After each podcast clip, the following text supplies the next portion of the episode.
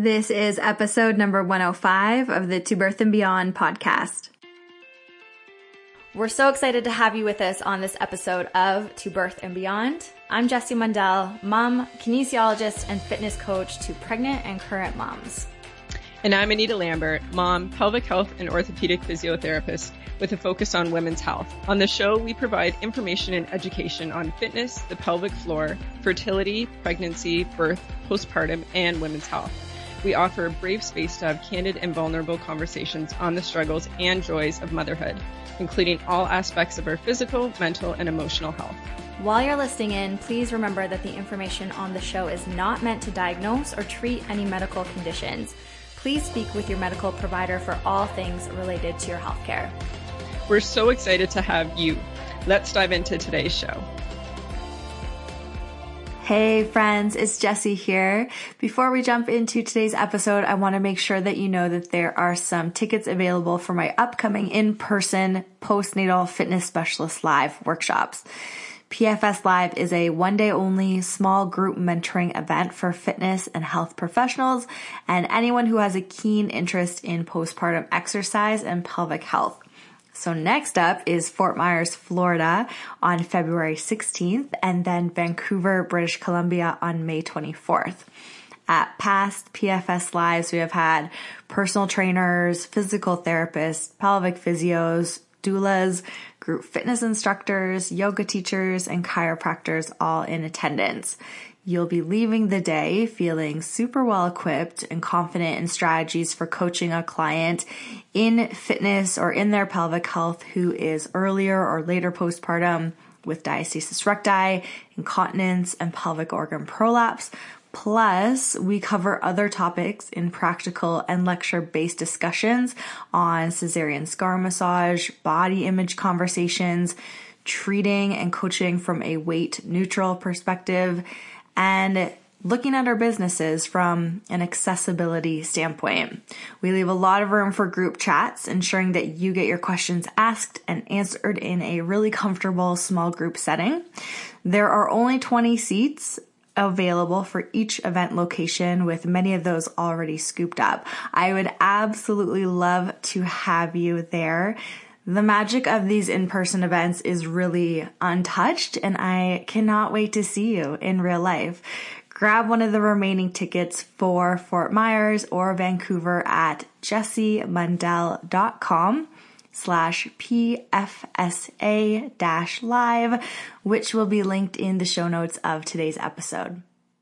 Hey friends, welcome on to another episode of To Birth and Beyond. It's Jessie Mundell. I am so jazzed for this episode today. We get to speak with Erin Hinton, who is a certified Canadian counselor, and a bunch of other things that we will get into. But the focus and theme of this episode in particular is going to be about relationships eh, between partners in parenting. Erin, we're going to talk about the work that you do and love in couples counseling. And I think, particularly, how we can have more mutually fulfilling and beneficial relationships with our partners through parenthood. Sound good? Yeah. Hey guys. Super happy to be here. I all I can think to call you is Juicy Mundell because of that Instagram post of that one of your clients that just like kills me. It cracks me up. Oh my gosh, so funny. I love the internet. The internet is how we met. Yes, it is. Hey. Yes, and then I had one session with you prior to the birth of my second baby, Theo, and that was super helpful and i have just loved your work since before that and since and let's dive into all these things. I'm going to give a quick intro to you and then you will tell us more about who you are and what you do professionally.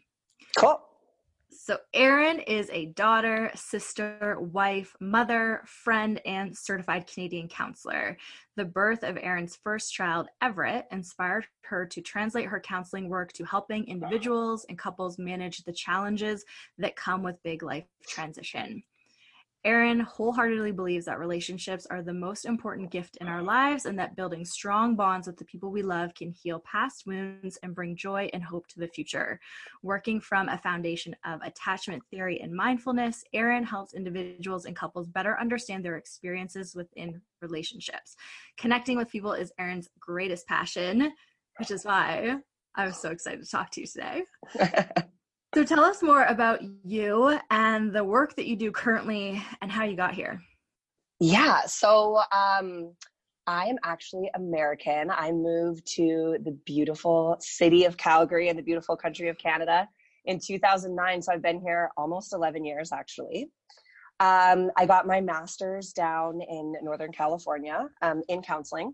And then right after that, moved up here to Calgary and um, did some work before I became a mom uh, with a nonprofit counseling agency. So I was really working with anyone on our waitlist. We offered free and sliding scale counseling.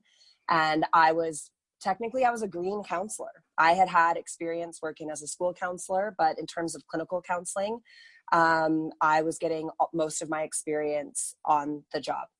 And um, I had so much panic when I had to pick up a couple off the wait list.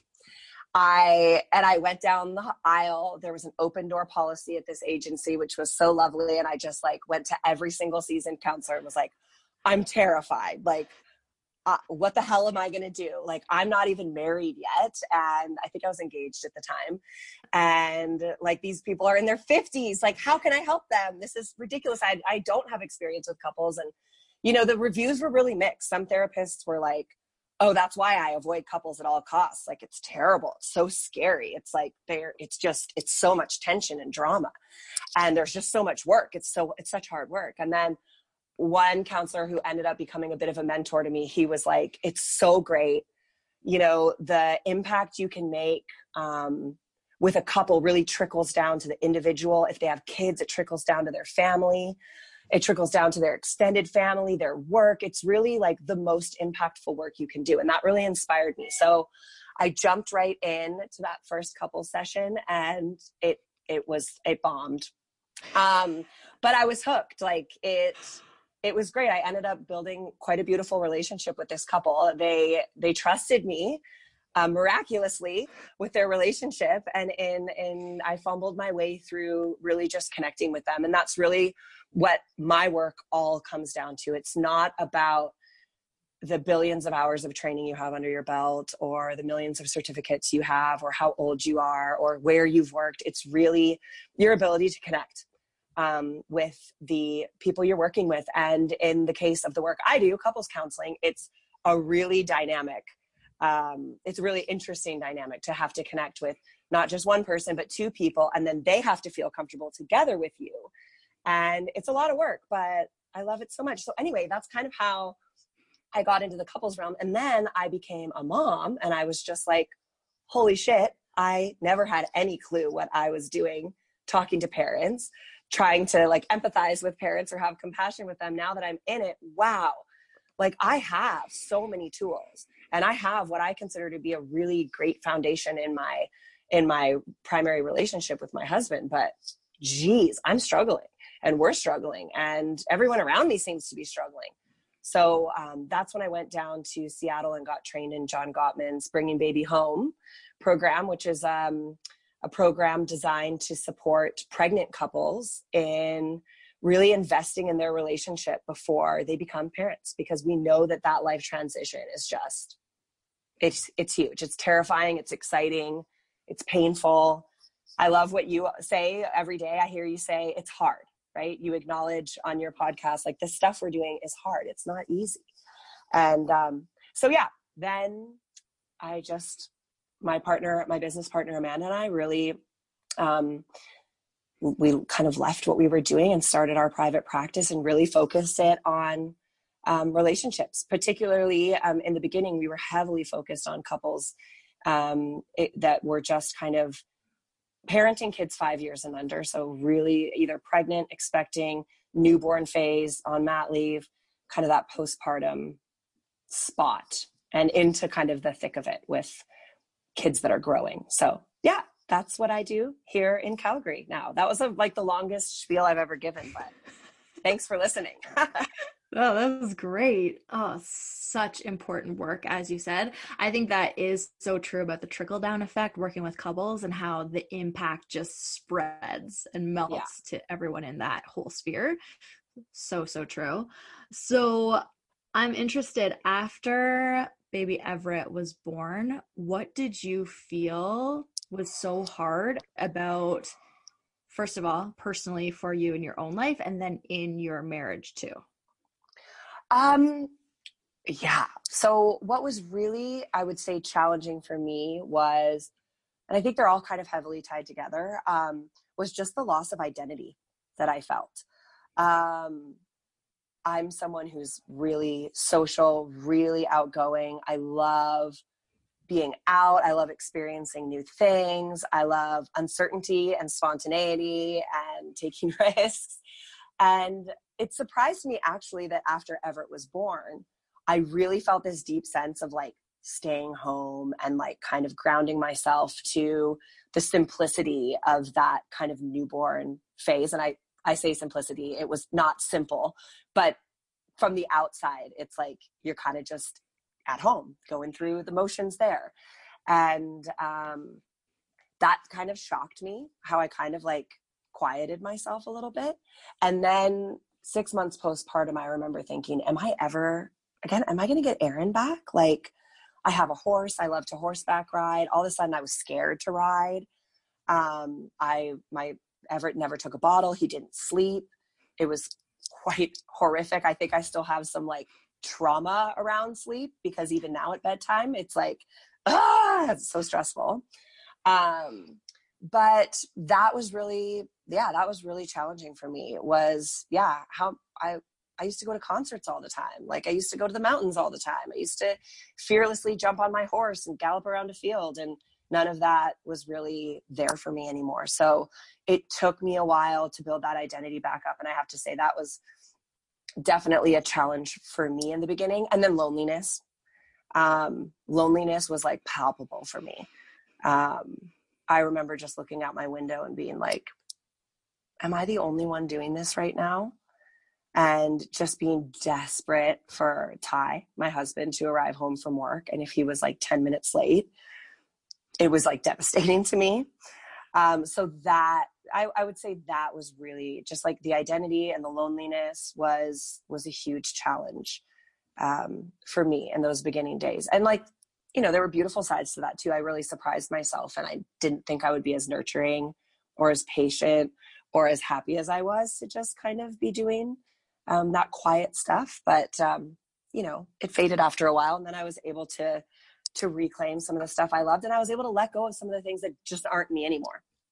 And also like had to develop quite a bit of self-talk around like, this is not conducive to your life right now, but when and if it feels okay, you can bring it back in and give it a try. Maybe something new will show itself um, as a part of your identity. And so, yeah, you know, that's an ongoing process though. Mm-hmm. Yeah. What I had written down while you were talking oh. was just long time in caps because I think this shift of identity and this refiguring out who this new version of yourself is. It's just this thing that keeps developing and going and going.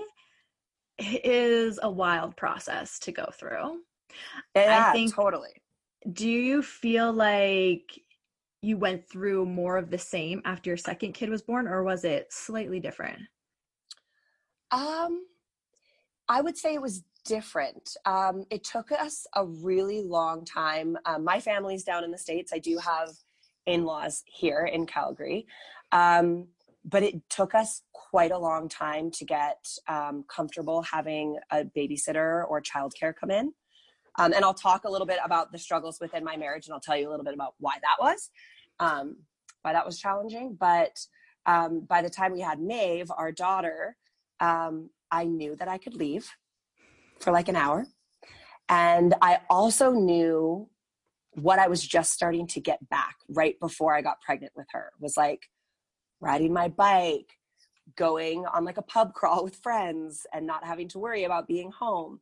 Um, you know, that sort of stuff. And so when she was born, I was like, how can I hold on to that sort of stuff um, in a in a realistic way in this place of my life right now? So I, I, you know, I remember she was just a newborn in the spring, and I said to my husband, "Do you think I could just like take a quick bike ride like downtown and back?" And he was like, "Yeah, why not?" And I was like.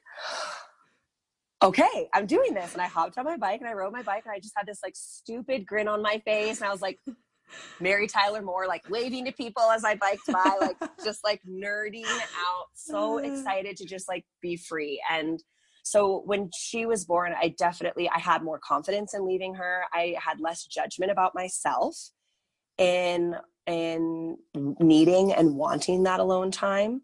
Um, and you know, you also I think this is this is true of some families. It's not true of all families, but that second child you just feel a sense of confidence. Um, and, and this is really, I see in my practice related to the temperament of the second child um, and the temperament of the first child in that comparison. But um, you feel like a little bit more confident that like green poop is normal and they will sleep one day. And, you know, when they're screaming and crying, I haven't broken them and all of that sort of stuff. So, yeah, and and now i mean my daughter is she's going to be five in may and i'm still uncovering parts of myself that i'm like wow i want to do this or i don't want to do that anymore and sometimes it's it's scary work to do but i'm finding it to be really exciting right now that's so cool to hear. I love that. I think that that's what we talked about quite a bit in the counseling session I had with you was that I uh, got pregnant again when my first was two years old and it was like just coming out of this fog and feeling like i was landing in my body and myself again. And then it's just whole everything's up in smoke and you try to figure it all out all over again. It's just a lot of effort and i was so terrified of going through this whole transition of self again. But also there was a part of me that was a little bit excited because i knew that these good big things were going to come from that eventually it just having the trust in that. Totally. Totally. Trust and faith are so huge i think in this area of life. Yeah absolutely well all, for all of life but it really like became illuminated to me this place and time that it's like you don't have to rush things. You don't have to just because you're not doing it today doesn't mean you're never going to do it.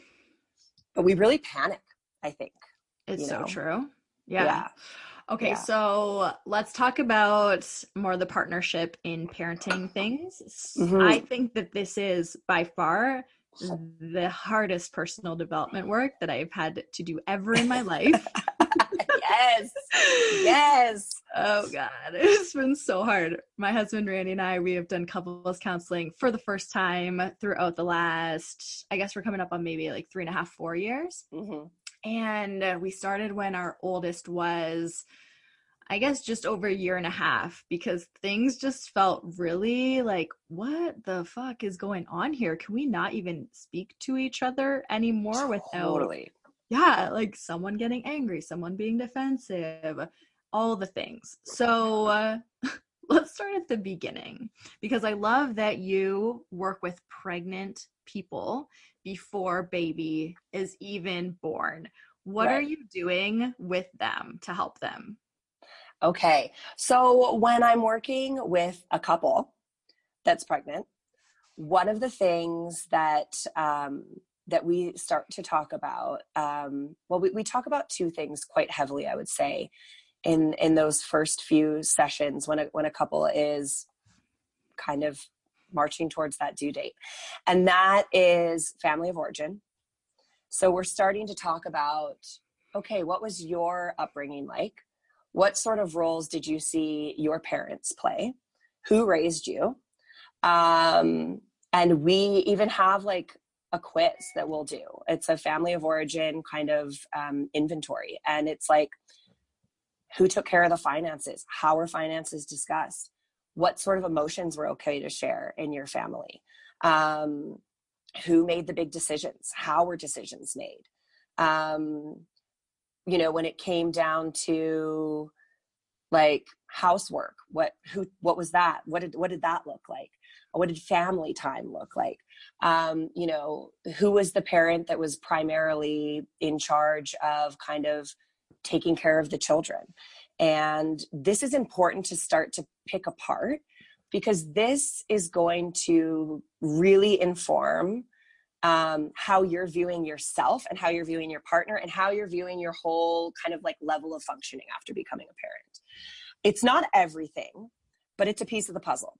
And it's something to just be aware about. You know, if you had a particularly um, a traumatic childhood, if you've identified already that you have an insecure attachment to your primary caregiver, I mean, this does not in any way mean that you're doomed or that parenting or being a family is going to be harder for you than anyone else. It just means it's something for you to develop a relationship with, to be curious about, and to know and to bring your partner in on. Um, so that's one of the big things we're talking about with pregnant couples. And also, we're starting to talk about expectations. Because, and I laugh because this is something I didn't think I needed to talk about um, with my husband. and one thing I know is after babies are born, the biggest thing I see, whether it's a mom coming in to talk to me alone or whether it's a couple coming to me, is resentment. That's like the biggest thing that's showing up is this sense of resentment. And what we know is resentment. Um, resentment is fueled by missed expectations. And couples can be really scared to talk about expectations because it can feel like a setup. Oftentimes, we're like, we feel really smothered or boxed in by an expectation. But the most beautiful thing about expectations in a partnership is we get to say no. I can't meet that expectation. Or we can negotiate the expectations you know, I don't want to be a stay at home mom, but what if I worked part time and did this? Or I don't want to wake up with the baby every night, but what if I did this? You know, we we get the chance to say no or to negotiate. And if our partner doesn't like that, that's information for the relationship and that's information regarding how we move forward. Um, but it's an important thing to do so that we can at least try to be a bit on the same page when it comes to what those like weeks and days and months look like after a babe is born.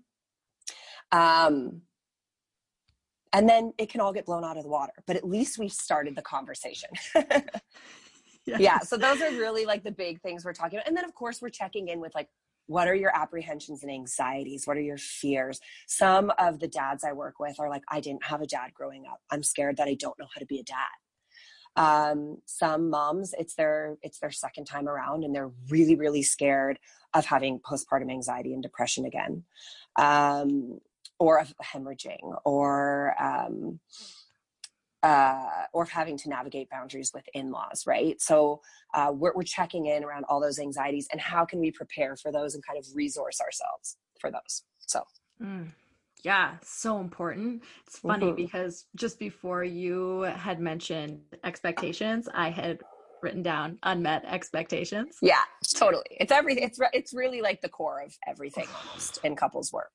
Absolutely. And this plagued Randy and I so intensely through that first year, two years postpartum with our first and like you said the resentment like i had never i don't think i had ever felt that in my in myself so deeply but that's what i resonated so much with through that first time postpartum. I just felt so resentful of the difference in our experience of me becoming a mother and him becoming a father.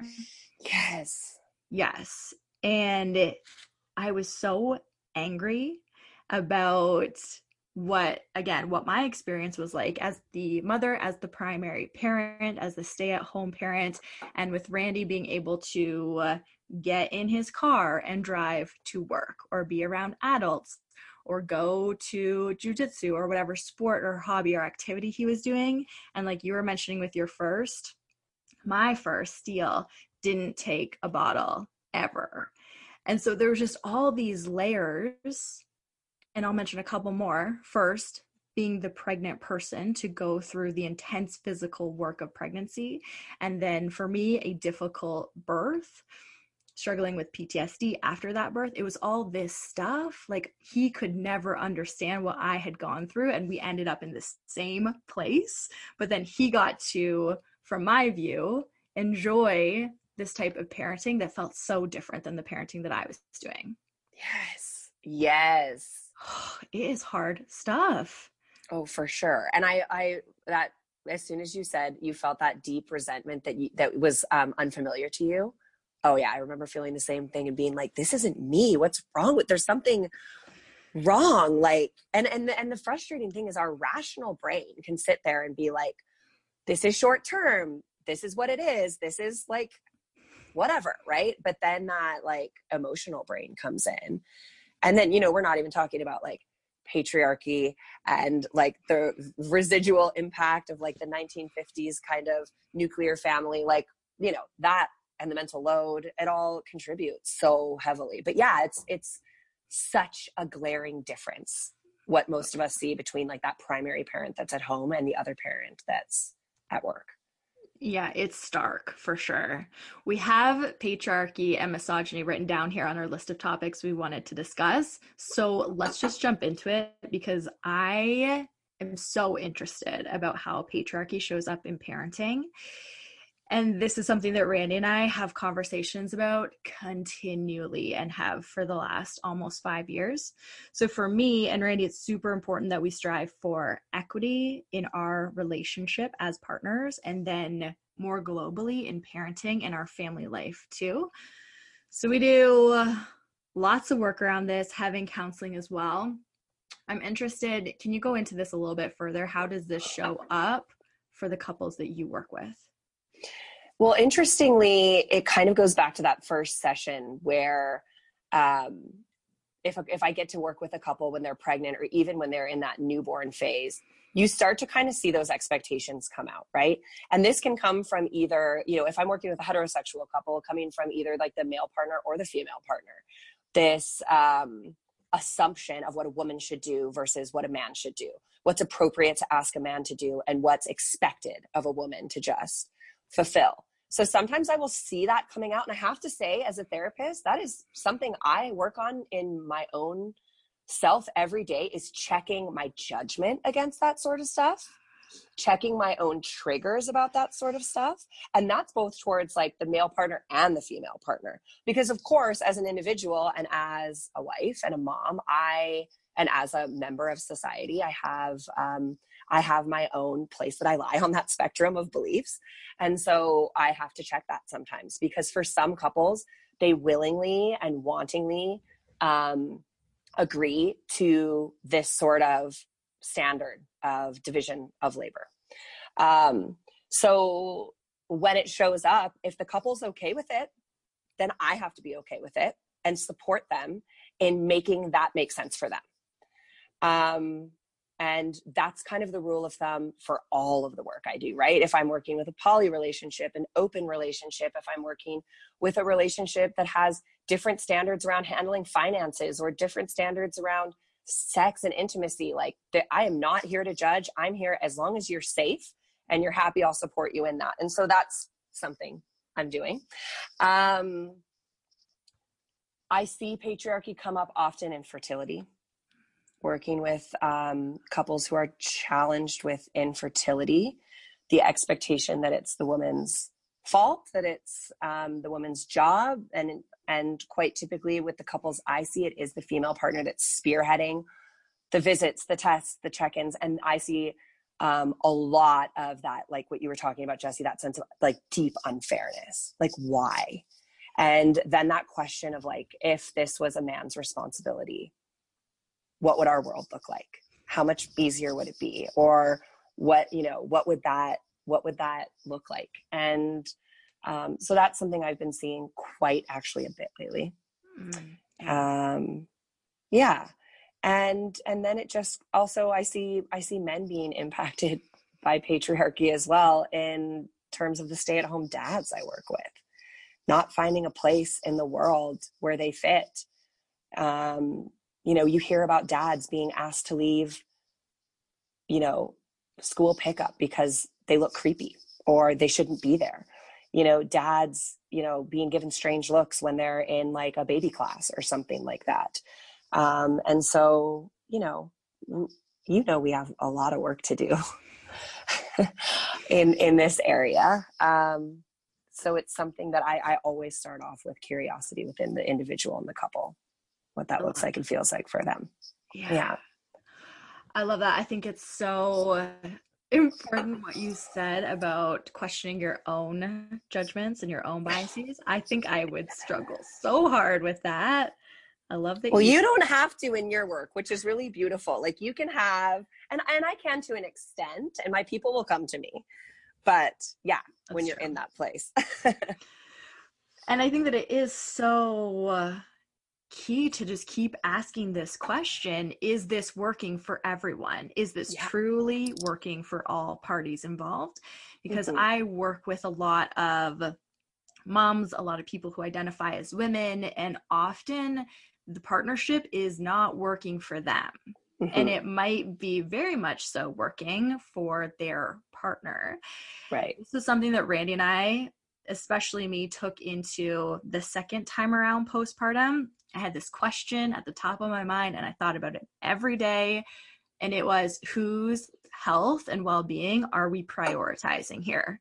In this relationship, in this whole family, whose health and well being is the priority? Because so much of the time in the first go around postpartum, I felt like we were prioritizing Randy's health, and I was falling into that too as a people pleaser, as someone who is conditioned in the society of patriarchy and misogyny, of wanting him to be okay, wanting the kids to be okay over myself being okay. Oh, and I hear that all the time when couples are talking about that night waking. Oh, well, he has to get up and work tomorrow. It's like the downplaying, the dismissing, that you're right, that prioritization is really interesting. Mm-hmm. It is, and it can show up in so many ways. And we mm-hmm. can write them off as small things that, you know what, it's just easier if I do it. I know how to do this faster. I know what the baby likes to do. I know how they want to be comforted. But then you realize you're doing all the shit. Mm-hmm. Yeah. Mm-hmm. And and in and, and enabling it. Yes. Right? Enabling like that lack of growth, engagement, risk discomfort that our partners need we had to go through it. Like i didn't want to squeeze a baby out of my body. Like i, I wanted the baby but did i want to like endure what i knew was going to be like so scary and unknown? Like no. But it's the same. I mean it's not the same. You cannot compare it. But um you know that's another thing oftentimes that uh we're doing with couples or i'm doing with couples um in that new baby phase is walk away, leave the house, like empower your partner. If they're not taking the reins themselves, like uh, what we hear from dads so often is, well, she just jumps in or she judges the way I do it. Or like, I want to do these things, but I don't know how. And I'm scared to say I don't know how. And so, how can we like hear that and support that and support ourselves through that process? Because um, I see a lot of women stuck in that place of really wanting their partner engaged. But when it comes down to it, jumping in and not allowing it to happen or telling themselves like this is going to be a disaster. Like you said it's easier if i do it. It's faster. I know how to do it. Um, and you know this is something i was thinking about a lot last night in terms of like the podcast was it's not about both of us doing it perfectly or both of us showing up all the time um, that's why we're in a partnership like you know your partner can also carry the brunt of the weight for a while too and that's okay. Absolutely. Yeah. Something that randy and i were working a lot on in counseling and still it is daily effort is like you said for me to sit back and to allow him to step up because mm-hmm. he is so capable such a great dad and able to do all the things that I'm able to do, even if we might take different routes to getting the same result. Right. But like consistently reminding myself to not jump because yes. I, cause I have seen these examples of women jumping to do the things in all of my life. And yes. so to resist that is super challenging, but so necessary again to prioritize my own health because I don't want to be the person who is doing all this stuff. I want my kids to yell for mom and dad the same amount. I don't want it to be my mm-hmm. name that is constantly yelled in the house when they can't find something or they need something. Well, and that's not beautiful. And that's not going to come without you doing work too. You exactly. know what I mean? A lot of times we're like, oh, it's just like it's my partner that needs to do all the work. But no, we have to do just as much work sitting there and like soothing ourselves through the like, the house is a disaster or that's not the way they like their snack prepared or whatever. And that's why for so many moms, I'm like, just go. Go to the coffee shop down the street. Go leave. Yes. and like resist the temptation, like challenge yourself, challenge the anxiety, resist the temptation to text or call. The new thing that a lot of parents are doing now are those like damn cameras in your house. Gosh. I yeah. know. Anyway, that's a whole other topic, but I'm like, do not be creeping on your partner and talking over the speaker. Like the baby's crawling into the kitchen. Like that's not helpful either. You're still there. Oh anyway, my gosh. it's so 2020. Funny. It's 2020. I have to tell the, a quick hilarious story about exactly this. So, two weeks ago, I was driving into the city, into Calgary, to go to an event, and Randy would be parenting that night. Before I left, I told him that I had bought more Annie's mac and cheese in the box if he wanted to cook that for dinner, just so he knew it was there. Long story short, our littlest one has reacted to so many foods we know he has peanut allergy, egg allergy. We're unsure about tree nuts, but he has reacted to some before. And as I was driving into Calgary, I thought, oh, I wonder if I should tell Randy not to use the almond milk to make the mac and cheese. Right. And I was like, you know what? No, I'm not going to tell him because he can think about that. I don't have to be doing all the yes. mental and emotional load to be thinking about yes. that. But this is kind of big stuff because our kid might be allergic to almonds and we don't actually know yet. Totally. so a few days later, Randy is making more mac and cheese for me and the kids for dinner. And he was like, How do you usually make this? And I was like, Well, usually I just drain most of the water, leave some, then add the cheese and the butter, not use the almond milk because of Theo, obviously. And he was like, Oh shit. I used the almond milk last time. And it was the funniest situation because Theo didn't react. Good news, he's not allergic to almonds. But I just thought it was so hilarious that he didn't consider it. Oh my god, it was just such a great example about how I could have stepped in, maybe should have stepped in, but didn't. Had to really check my own stuff around that and sit back and allow him to figure it out on his own. Jessie, I love that so much. Do you mind if I share that? Oh, please do. Okay, okay. Not your identifying information, confidentiality. Oh, but, um, I love that. And I love those examples, right? Because this is the thing that we know as women, and there's that really beautiful, I don't know if you've seen that French cartoon uh, that depicts the mental load of yes. like the colleague comes over and the baby's in the kitchen. It's so great, right? And and I love that the message around it is like, what how can we help it? Well, we can help it by talking about it, by being aware of it, and um, by challenging ourselves to let some of those things go, you know, and um, and and then we really have to sit and think when we think we're letting it go, because you probably thought I'm already doing enough. I'm leaving the kids, and Randy's in charge.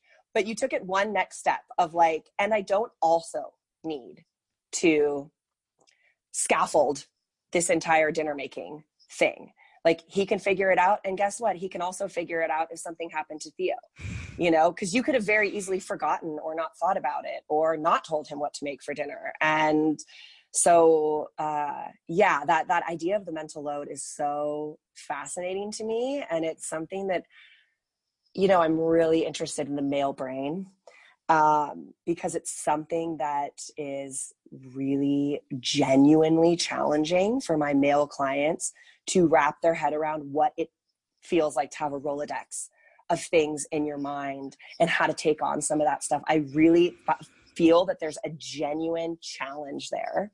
It's not just a, oh, my partner will do it while I just sit here and not do it. It's it's something more you know, and it is societal as well, and historical and anthropological, and all of those biological fun things, all the oh, ickles. Totally. Oh, do you see this show up similarly in same sex relationships? Um, yeah. Oh, for sure. Um, it's it's funny you say that. Um, a friend of mine is in a same-sex relationship and we were all together a bunch of us like heterosexual parents and she's in a same-sex relationship um, with two little kids and we were kind of complaining about you know and i try not to do this too often but complaining a bit about like oh my gosh like you know my partner didn't even notice this they walked by it like 12 times or you know and then they forgot to do this or whatever.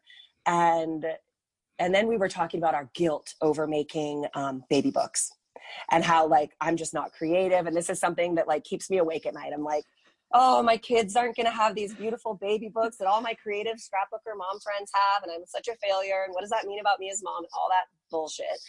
And i was like saying that to her like why doesn't he stay awake at night thinking about that? And she goes oh my partner takes care of all that. She made she makes a scrapbook for every vacation. And i was like god that sounds nice match made in heaven and she goes no i just married a woman and it really made me laugh, right? Because in that moment, I was just like, oh, yeah, I wonder what it would be like if I was married to a yes. woman. Um, but at the end of the day, we're all different, right? And we all have different strengths. We all have different skills. We all have different areas that we're working on and different things that we're challenged with. And I think, in terms of relationships, and this is why, again, I love the work that I do and I love um, the foundation from which I do it, everything is about attachment.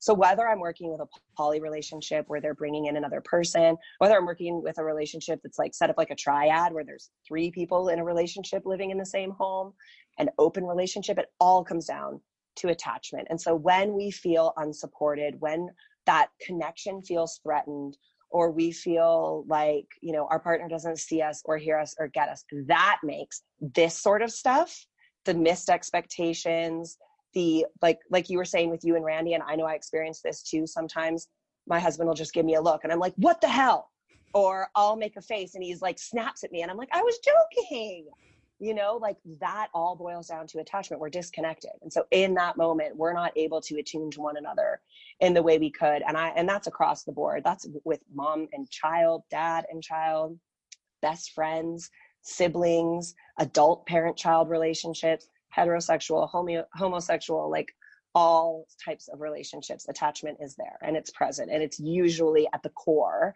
of where we're coming from.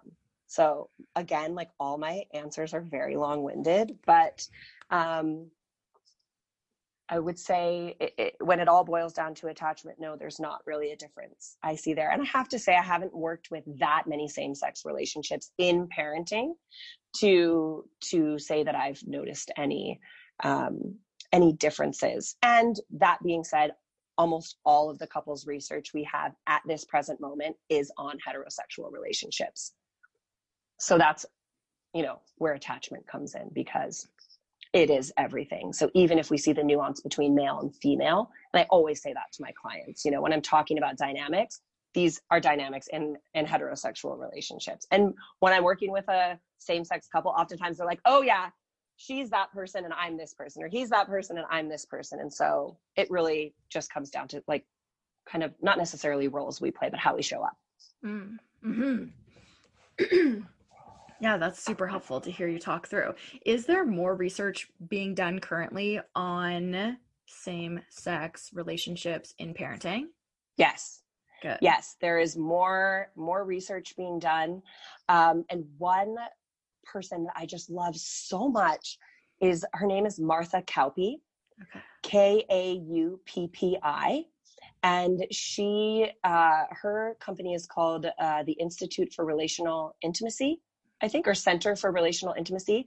She's out of Madison, Wisconsin. She's a former midwife and she's a couples therapist now. She um, she's done all of her training and she is specializing in poly and same-sex relationships and non-traditional relationships. And she's got a, a newsletter or like a blog that goes out every week. And she is talking about really, really cool stuff, lots of sex and intimacy stuff. And um, if you're a therapist or if you're a human that works with um, anyone in a non-traditional relationship or if you're in a non-traditional relationship herself her her stuff is great mm, okay amazing we'll put that in the show notes for sure mm-hmm. i know we have to wrap up here soon but i want to tackle one last question and it's something yeah. that i hear from a lot of my clients who would like to go to couples counseling but their partner doesn't want to go to counseling what's the next step?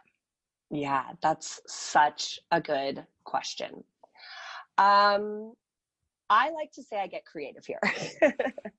I get creative here. Oftentimes, and because of the kind of uh, framework that I practice within, sometimes I will have a, like um, a client come to me, and it will be evident in the first session that, you know, their relationship is at the core of what's going on. And so sometimes we'll discuss: Would you feel comfortable bringing your partner in here?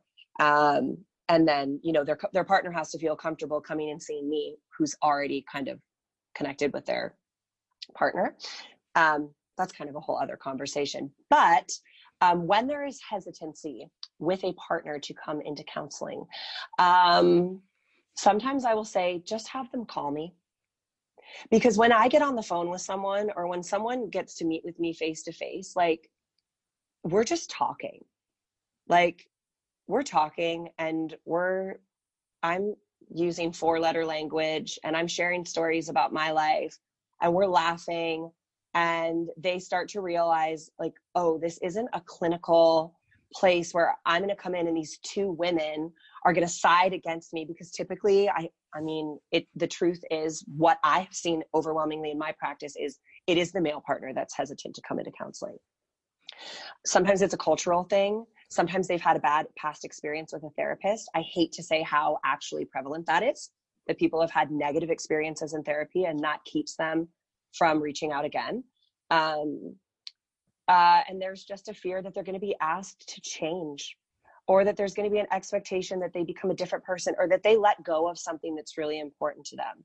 And so if I can just talk to them, or if even we can just have a quick, like 15 minute in face chat, um, oftentimes they're like, oh, this is not what I thought it was going to be. Like, yeah, I can totally come in here um, and i'll tell them like i've got an entire like wall that's a whiteboard in my office. So you know i'm like i jump up there and i'm like teaching you guys stuff and we're like mapping out relationship cycles and like you're gonna walk out of here feeling like not worse about yourself but better about your relationship and your ability to connect with your partner. So one of the things i request is like just let them get in front of me like just let me talk to them. Sometimes what i'll say is would your partner be willing to come in to this session as a supportive person to you. So, particularly if it's a new mom and they're having challenges communicating with their partner, we'll set it up not as a couples counseling session, but as what I call a supportive session. So, you know, if I were working with you, Jessie, and you were like, yeah, Randy and I are just fighting all the time, or he doesn't understand postpartum, or, you know, we're, we're, we're struggling with this, um, bring Randy in. Like, we're going to talk to him and I can help him to understand what we're working on in here what some of your challenges are. And so sometimes if we started off as like a supportive session where the expectation isn't couples counseling then the partner is more willing to return again and to actually consciously do the couples work. Um, one of the things I, i'm always checking in with on that first session is like where's your headspace? Like where are you guys at? And because sometimes they'll look like they're really engaged and excited to be there but they're actually like I just want to fucking run out the door right now. And I'm already judging you. And I think that you hate me. And I'm wondering what you're going to tell me I have to change. And I'm just like, no, no, no, no, no. And so, um, yeah, I mean, that, that's helpful. Sometimes I'll send literature over of like what to expect from couples counseling or common myths about couples counseling for them to share.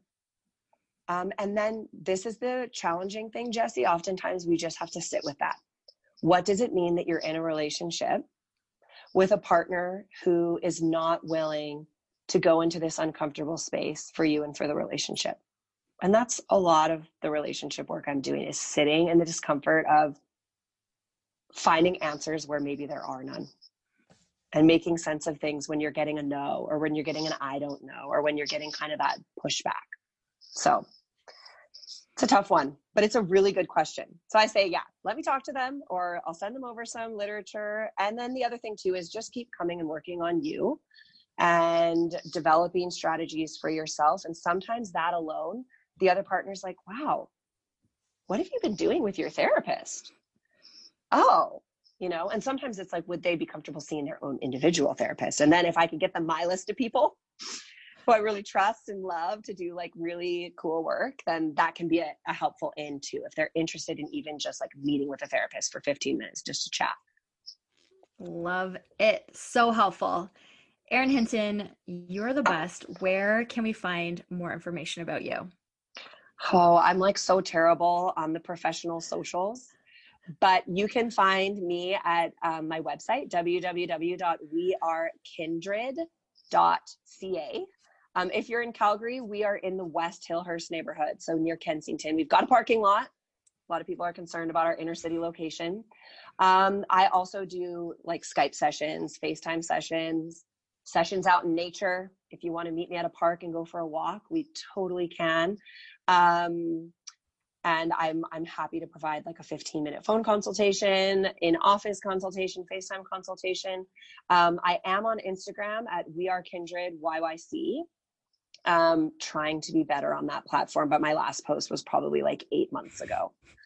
Um, we can talk about that in another in another episode. my issues around that because my personal Instagram's on fire. Um, and we're on we're on Facebook as well. But currently, yes, our website would be the best way to connect. Wonderful. We'll post it all in the show notes. Thank you so much, Erin. That was so fun. Thanks, Jessie. You're the best and safe travels to Florida. I can't wait to hear about what you do down there. Yes, and you to Costa Rica. Enjoy. Thanks, girl. Thanks. We hope you enjoyed listening to this episode of the To Birth and Beyond podcast. You can find any links or resources we discussed in the show notes at tobirthandbeyond.com. And if you enjoyed today's show, we would love for you to leave us a review on iTunes and subscribe to the To Birth and Beyond podcast in iTunes or Stitcher.